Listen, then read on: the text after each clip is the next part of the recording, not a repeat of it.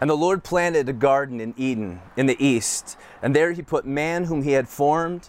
And out of the ground the Lord had made to spring up every tree that is pleasant to the sight and good for food. The tree of life was in the midst of the garden, and the tree of the knowledge of good and evil.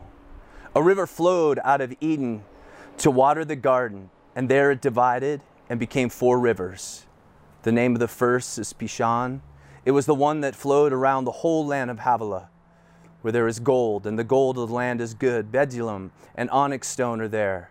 The name of the second river is Gihon, and it is the one that flowed around the whole land of Cush. And the name of the third river is Tigris, which flows east of Assyria. And the fourth river is the Euphrates. The Lord God took man and put him in the Garden of Eden to work it and keep it. And the Lord commanded the man, saying, You may surely eat of the tree of, of the garden but the tree of the knowledge of good and evil you shall not eat, for in that day that you eat of it, you shall surely die. Good morning, Cornerstone. My name is Aaron Wardle. It's my pleasure to be jumping in on our series Beginnings, Wisdom, and the Words of Genesis. And today we find ourselves in the section of Scripture where we are in the middle of the Garden of Eden. God has created man after creating man, he goes and he plants and causes to, to sprout from the ground plants and trees that are pleasing to the sight and they are good for food. And then he plants two special trees right there in the middle the tree of life and the tree of the knowledge of good and evil. After that, he causes water to spring, a river to spring up from the ground, to water that garden, to water that orchard, and to flow from that place to all over out of the Garden of Eden and it divides into four separate rivers. God then takes and he places man in that garden and he says, This is yours. Keep it. And all of these trees, every one of these trees are good for you to eat, and they will give sustenance and they will give life. But there's one tree that's not for you, and that's not for you to eat. And that's the tree of the knowledge of good and evil. And that's where we're going to spend our time today. There's probably no co- more controversial, complex, confusing, and mysterious tree in all of nature or in all of literature or in all of the Bible than the tree of the knowledge of good and evil. But that's where we're going to spend our time today. And so, what I'm going to ask is that we spend a little time and that we pray together and you pray for me, that I may speak the words of the Lord. Holy Spirit, please flow through me. I ask, even as this wind is blowing, that this is the wind, and I just set my sails right now. I set my sails of, of, of what you're showing me in your word, and I humble myself and I ask, Lord, may what's of me be forgotten. But Lord, I ask, what is of you, may it stick. And may this be a time, as we look at this tree, may we return our lives to the center and place you at the center of our lives. Holy Spirit, do all you want to do. In the precious name of Jesus. Amen. You know, there's many different thoughts about the tree of the knowledge of good and evil. And when we read this and when we hear about it, oftentimes we get a picture in our mind of what it was like. But oftentimes we are listening and reading about the tree of the knowledge of good and evil through the lens of chapter 3, when the fruit is eaten and there is this shattering between the relationship between God and humanity. But what I would like to do today is I want us just to begin by looking at the tree that was in chapter 2. If we could just set on the shelf for a minute all the ramifications and the consequences of Adam and Eve eating from that tree, and we just set it there for a moment and we just spent a little time, and I want us just to look at the tree as it stands. So if you turn in your Bibles and you, you will look in Genesis chapter 2, begins just to talk and there's not a lot of print about it. But there's a few things that we need to see. We need to look at the language the origin the location and the order. And i believe by doing that it gives us a view of the tree in which we can then look at chapter 3 where there's the introduction of sin. And as you know as we've talked many times at cornerstone that the old testament is written in hebrew such a beautiful and incredible language and so, the first thing I want to do is I want us to dive in and just look at the tree of the knowledge of good and evil in its original language and see what it tells us about this tree. as this tree has caused many to trip over its roots. Let's just look at this. That the word tree, etz. In the word, the word etz is the Hebrew word for tree, and it will be astounding to realize that it actually means in Hebrew tree. It's a plant. And from that plant, that bears fruit. But this tree, and the tree of the knowledge, and this knowledge is da'ath.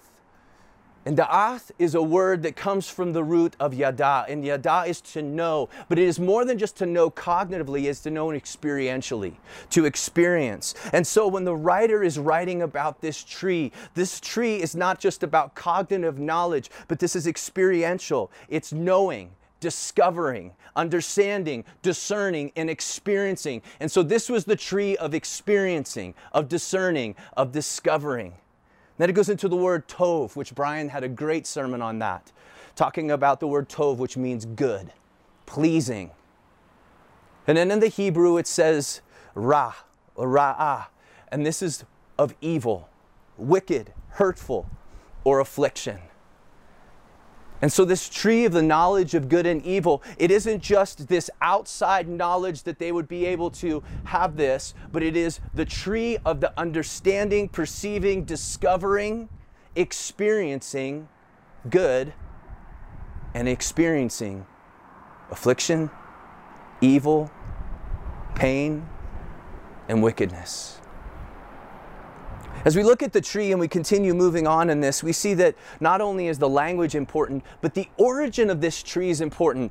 Oftentimes, that, you know, when I have looked in my Sunday school books or in Christian paintings or in, in, uh, in art, there's oftentimes this picture of the tree is off to the side of the garden and it's this sinister object. It's kind of really wrapped and warped and it is dispensing this evil fruit. But one of the things that we have to realize is the origin of this tree actually comes from God.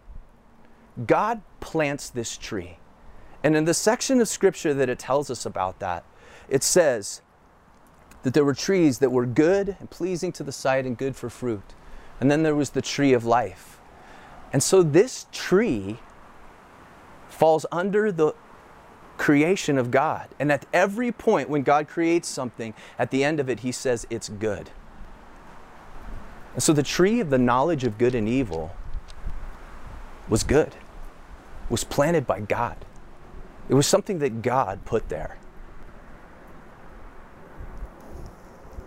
And not only did God put it in the garden, but He put it in a very specific location. And the location in which He put this tree is in the middle. Now, it's not off to the side, but the tree of the knowledge of good and evil is placed among all of these trees. I, it's an orchard of just many, many, many trees in which there is food and sustenance and that are beautiful. And then it is among all those trees. And then along with that, it is also standing right beside the tree of life. And the tree of life is right there. And the tree of knowledge of good and evil is, is in the middle of the Garden of Eden. All of life would have centered around that location. And so it has this very specific and special location. It had a river that was flowing by its roots that would flow up out of the ground, watering the plants around it, and then flowing out into all the other places in creation. But we see in the language and we see in the origin that God plants the tree. And I've had to shift my mind on this because I've looked at it as something that was bad. But this tree is something that is good because God said it was good. So we go into this and we continue to move to kind of understand. We see that in this passage there is the very specific order of things. When God speaks and there is light, and, and there is life. And he begins to divide the light from the darkness, and he divides the water from the land. And all through creation, there is specific order that is going on. And the poem or the writing, the narrative of Genesis 1 and 2 is very specific, and we have to be able to catch the meaning in the order. Because in the Hebrew language, order is important. It's a literary device. And we see that in this passage, when God is talking and he is writing about the tree of the knowledge of good and evil, the first thing we see that is among trees that were meant for provision and care, trees that were for food. And then we see that God has the tree of life that is right next to the tree of the knowledge of good and evil. And we see that that is a provision. And then after God talks about all the things that he's done out of his care and love for humanity, his provision, then he goes to the forbidden tree that is for prohibition. He says, This one isn't for you. These, all of these trees are for you, except for this one. And I think that there's something important to note there that before God makes a commandment not to do something, he establishes what he has done for us. Isn't that kind of amazing? He sets the stage of saying, All this is for your provision, except for this one, and this is prohibition, this is not for you. Along with order, we see that God the language is specific, the origin is specific, the location is specific, the order in which it was created and talked about is specific. But then we go in the order that God is commanding them. And he says his, his one of his first mitzvahs, his first commandment, he said, You can eat of any of these trees, but you can't eat of this one. Because this one's not for you, this one's mine. And doing so, he creates a new sense of order.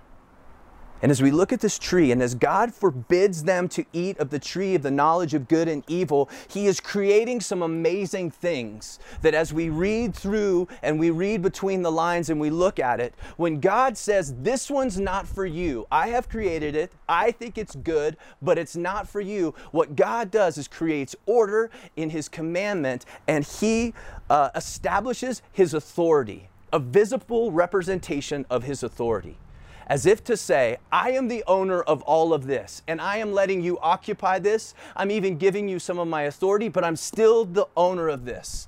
This is mine, and I say to you, you can't eat this tree. And when they did that, when God said, You can't have this tree, it establishes the hierarchy that He is God and that humanity is not. And that's incredibly important. That at the center of the garden, there was a physical representation and reminder for them to say, He is God, the owner and I am not.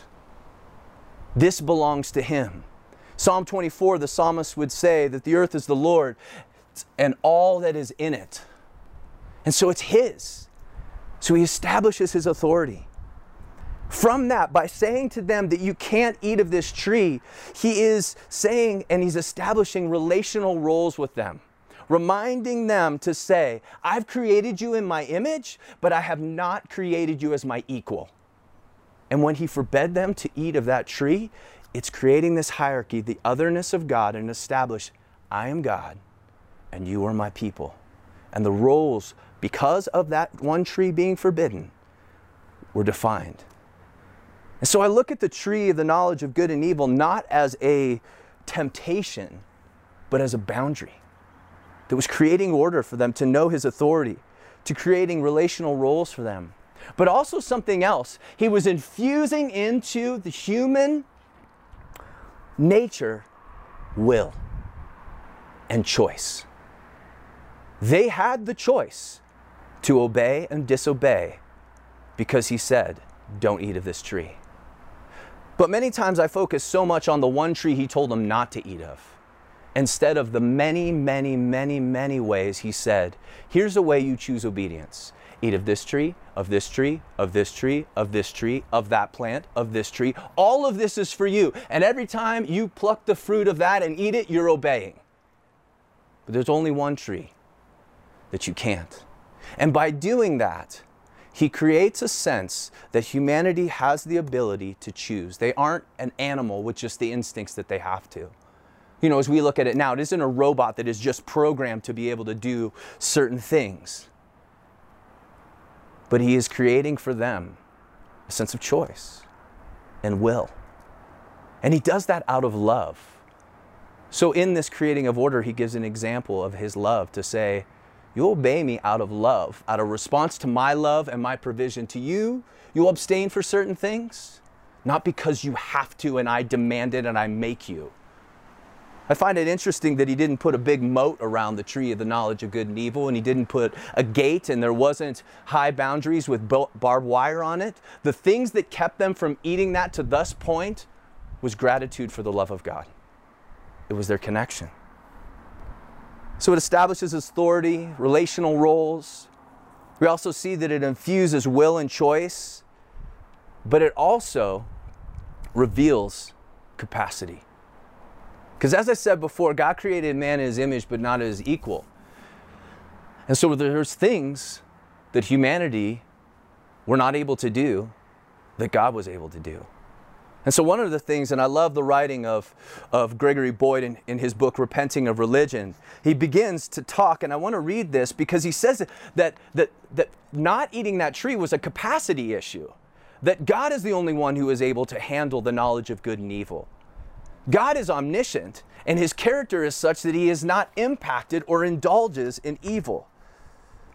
He says these words it says, In our fallen state, we find this very difficult to do.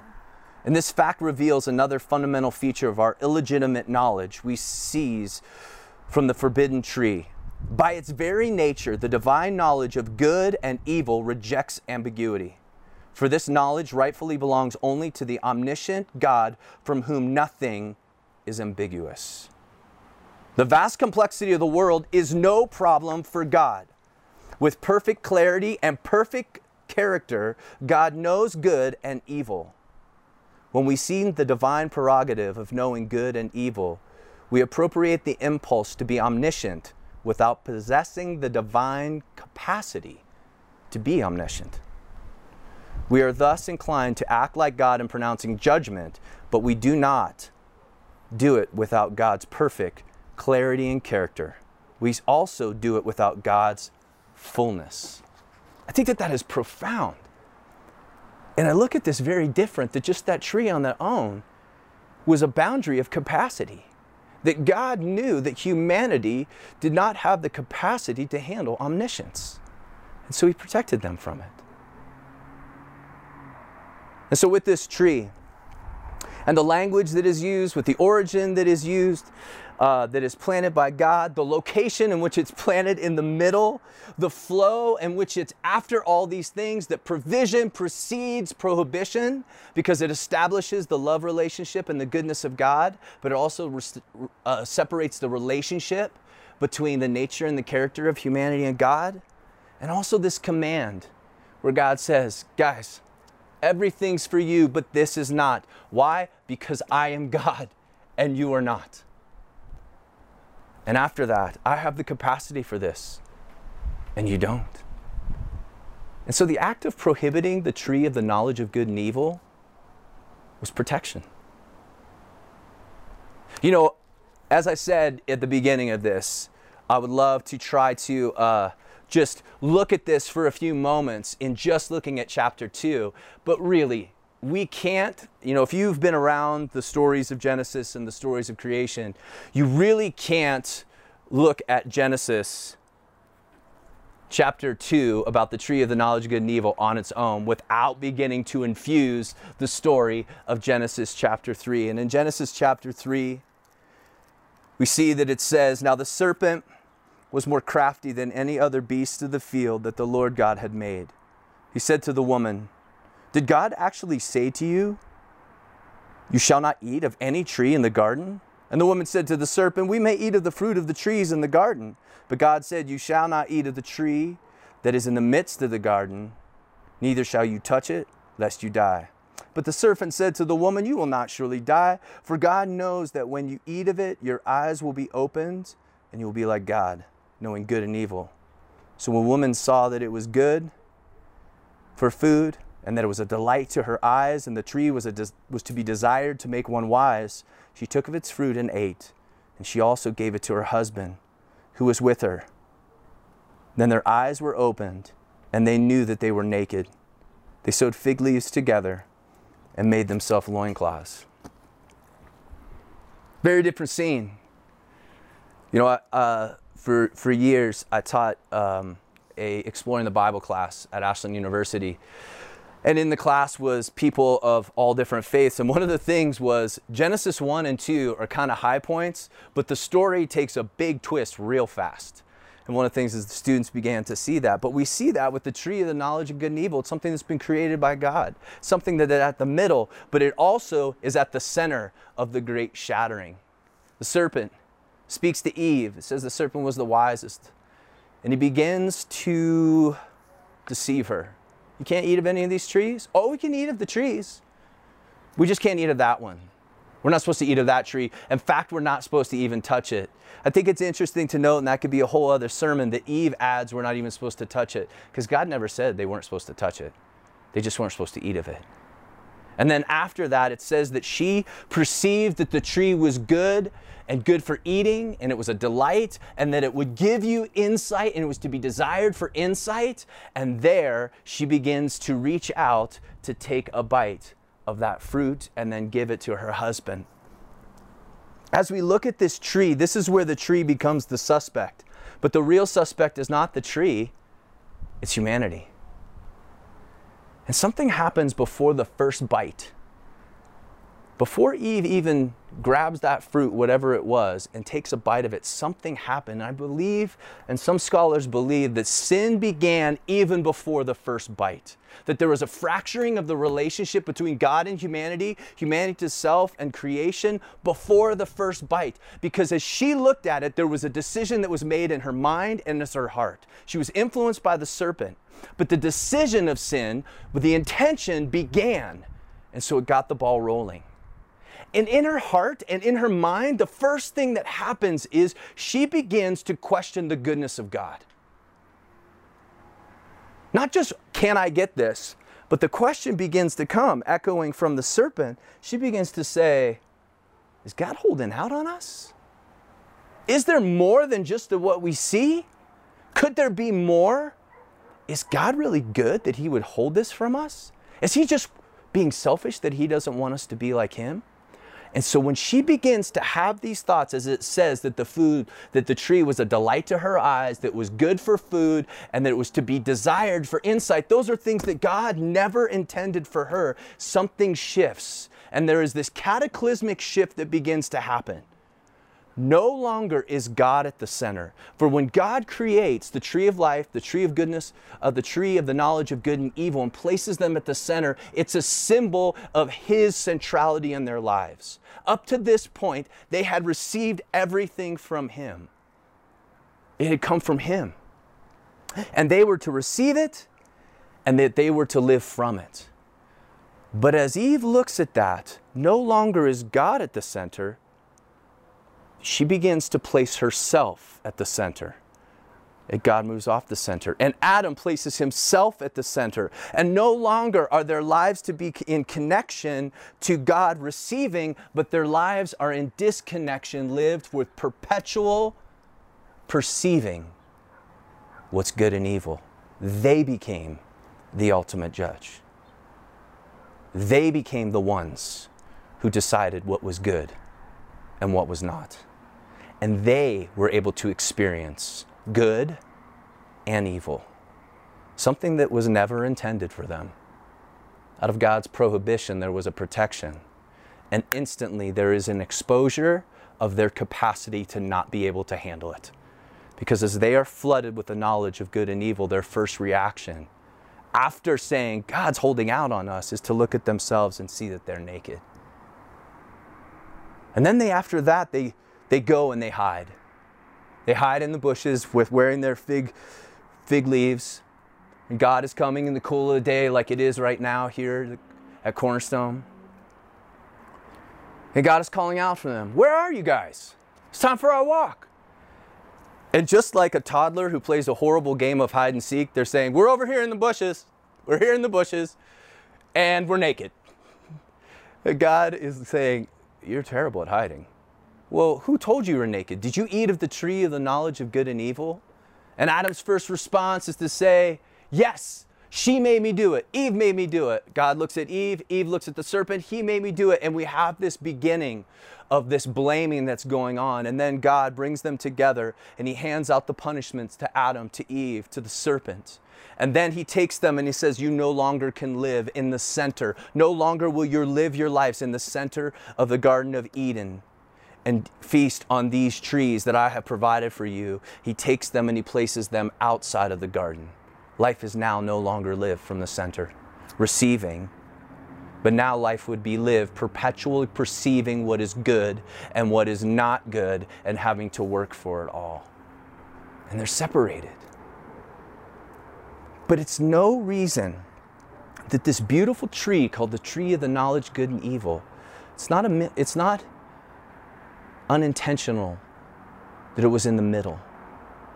Because those trees represented the place in which God was to be center and to provide and to get to say what they could and could not do. And when Adam and Eve perceived that it was good, took of it, ate of it, they switched roles. And now there is this great transaction. And they traded their perfect union and love that they received from God. And now they trade it to live a life of judgment where they have to work for everything and where they have to judge whether it's good or it's bad.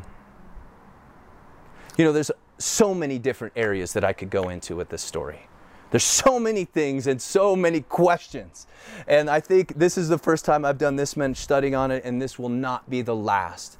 But as I come to this, that there is something that flows to the top of this. That as we look at just the basic nature of the tree, and then we move into the eyes of chapter three, we see that this transaction, when humanity looks at something that was not for them, and they decide, you know what? I want that and they reach for that. That in the motion of reaching for that tree, there is a transaction where they trade love for judgment and they take God out of the center and they put him on the stand. And they look and say, Are you good? Are you holding out on me?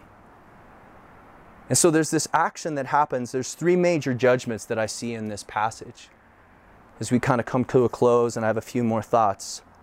But there's three major judgments and the first one is that when Eve looked and she was convinced by the serpent, sin began before the first bite because she put God on the stand and said, Is he holding out? And after she looked and figured he was, she bit into it and gave it to Adam. But when we feast on the tree of the knowledge of good and evil, when we place ourselves at the center, oftentimes we place God on the stand. And we're saying, Prove to me you're good. Prove to me I should believe in you. Prove to me that you are God. If you were really a good God, why would this happen? One of the things is I read this over and over and over again as I talk to friends. The first question that we most of the time ask if God knew that they were going to eat of this tree, why did he put it in the midst of the garden? First of all, I don't know. Second, when we ask that question, we are asking it with the taste of the fruit of the tree of the knowledge of good and evil in our mouths because we are saying we know better than God. And we are judging God to say, Why would you do this? How could you do this? Now, we need to ask questions of God. We need to wrestle. There are seasons of doubt. But in this, for me, I just feel that there is this ratcheting, this is beginning of this change to say, Oh my word, God, I have constantly moved you from the center of my life and put you on the stand. You've become the subject of my scrutiny instead of the object of my affection. And I've been off. And I have the taste of the knowledge, the fruit from the tree of the knowledge of good and evil. And we judge God. Is he good? instead of allowing God to be God. As we move from this judgment of God, where we take Him from the center and put Him on the stand, the next person that goes on the stand is self. When Adam and Eve ate of the tree and their minds, their, their, their eyes were open, the first thing is they realized they were naked. It's kind of a curious thing for when you're infused with the entire breadth of knowledge of good and evil is the first response is, I'm nude. But I think that it's kind of a moving past the humor of that is one of the things that they do is they realize their differences. That, as Brian gave a message on gender, they realize their differences. And instead of this being something that they would celebrate, this becomes a competition. And the question is I am different from you. Am I good? Am I good or are you good? And so there is this evaluation, and in the evaluation for them, they judge themselves with the same question they judge God Are you good? And they judge themselves as they look at the uniqueness of who they are, that I am different. And they say, I might not be good. It's exhausting to continue to evaluate oneself.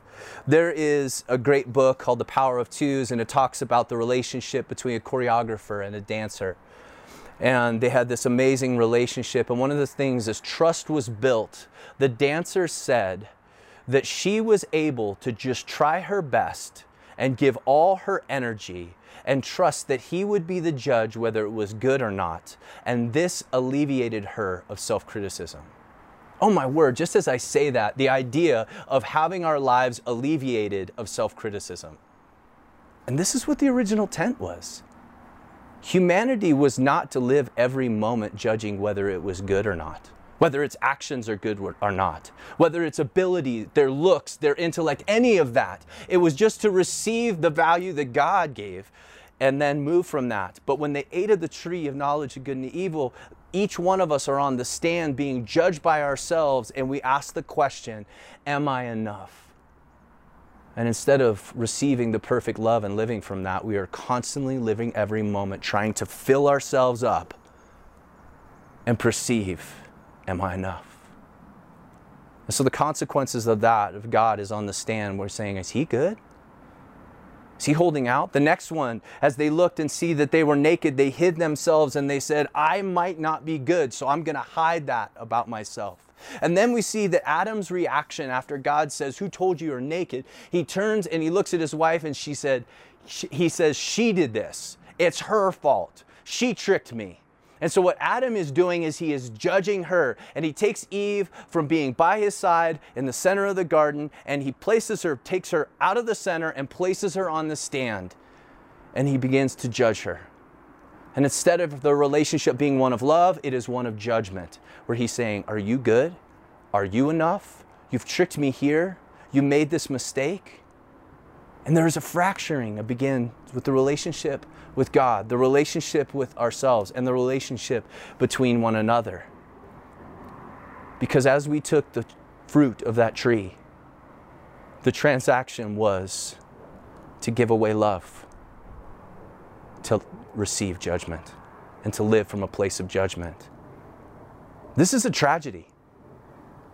This is, you know, oftentimes as preachers, we stay away from this passage because it's really complex. And I know that I am being uh, naive and just kind of skimming the surface with this. But there is something about this where we look at the tree of the knowledge of good and evil that it represents that life was to be lived from the center where God was the center providing.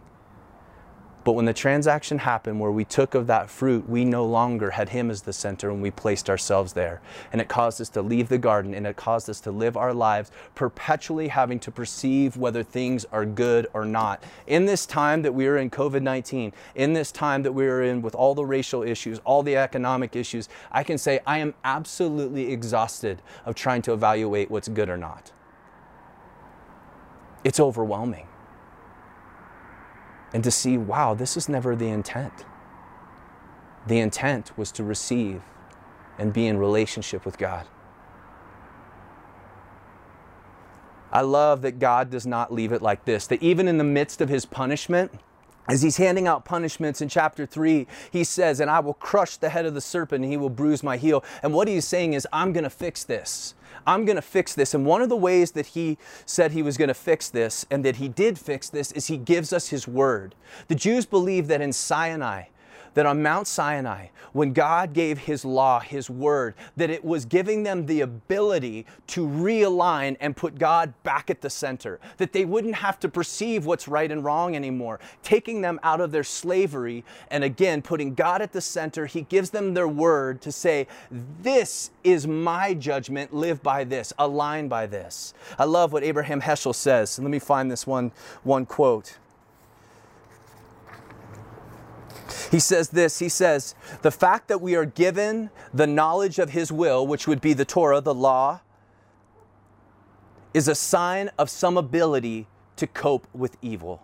The voice is more than a challenge, it is powerful enough to shake the wilderness of the soul, to strip the ego bare, to flash forth His will like a fire. To the Jew, the uh, to the Jew, Sinai, Sinai is at stake in every act of man. And the supreme issue is not good and evil, but God and his commandment to love good and to hate evil. Not the sinfulness of man, but the commandment of God. What is the antidote to this for the Jews? Sinai was the ability for them to cope with what happened with this tree When they ate of this, they could no longer perceive on their own and they would choose wickedness. And God says, I'm going to give you my word, and this is going to be the antidote to cope with evil. But God in His benevolence didn't even stop there because He moved past being able to cope with evil. And when He sends His Son, the Word became flesh to dwell among us. And when Jesus died a sacrificial death and rose from again, no longer was it just to cope with evil, but it was to conquer evil. No longer was it just to cope with the ramifications of eating of the tree of good and evil, which was death. It was to not just cope with that, but to conquer that. And so we have here that with Jesus, there is this ability to reverse what happened, even more so, that no longer is humanity at the center. But through his word and through as the word becomes flesh, Jesus returns to the center and realigns us to how it was meant to be in perfect union and relationship with God. And no longer do we struggle to discern constantly of what is good and evil. He gives us His Word and He fills us with His Spirit, and we align to Him, and it places Him at the center in right relationship with God, which places us with right relationship with one another and right relationship with, with, human, with, with creation. I got it out. but I love that. That as we look at the story of the tree of the knowledge of good and evil and all its complexities. If we won't get bogged down and take every question to the extreme, but simply see that this is something that was created by God, He had already provided that by prohibiting us to eat this, He was establishing His relationship and His order and revealing our capacity. But when we broke that, we put ourselves at the center, and now we live a life having to judge on our own whether it's good or bad. And we have to look at this, to, and we're always looking for this to fill our own self. But then through Jesus, the other tree on the cross, we now have the ability to return God back to the center and that there is a river that flows from that place and flows and waters, river of life, that fills us with, with life and flows from that. And so here's what I want us to do as I've given you a lot to think about. And hopefully my ramblings haven't distracted you. May we begin to read this passage and say, Lord, I see that there is evidence in my life of where I eat of the tree of the knowledge of good and evil. And because of that, I make myself the center. And that many times I move you from the center of my life and I put you on the stand. And it distances me from you. And this isn't a stand that is a throne, this is a stand where I judge you. Like a deposition. Forgive me, Lord. May you be God. And may you have the authority in my life. And the next thing is I place you at the center once again to say, I align myself to your ways and to your word. No longer am I constantly looking at myself and hiding to say, Am I good or am I enough? But I simply receive what you have said about me and I live from that place. And that love flows in me and through me. And Lord, as I begin to move you back to the center of my life, your ways and your word, may I take people and may I stop putting them on the stand. Constantly looking at the actions of everyone, whether they are good, whether they are bad, through my own eyes. Lord, I do that so much. Friends, I have to admit that as I was preparing for this, it's been, you know, somewhat agonizing because I've realized how much of a judging person I am. That most of my interactions are through the filter of is this good for me or bad for me? And it's judging. And I've traded love and provision for judgment and perceiving. And so, friends, as you go today, I want to bless you in the name of Jesus. That because of Jesus, as we call on his name, we return him to the center. And will you do that where you're at? And I just invite you just to take a posture. You know, I do this all the time at the ending. Just take a posture of opening up your hands. I bless you in the name of Jesus that you have the ability to surrender. That you be able to say, Lord, I have been at the center of my life for too long, and I see the ramifications, and it actually leads to death. And now I return you to the center of my life. And may it be a place of provision. I bless you, my friends, to take yourself off the stand and to place God at the center, and that you stop looking at everything you do through the lens of competition and comparison. And I bless you, my friends, to begin to align yourself as God is on the center to his love for others, not your judgment of others. There are times we need to judge, and we'll get to that another day. But judgment always comes from a place of love and authority, and that authority belongs to God. And so I bless you. I pray that you may grow in your relationship with the Lord and that He becomes the center. You live a life of love, peace, joy, and fulfillment. I pray these things in Jesus' name. Amen.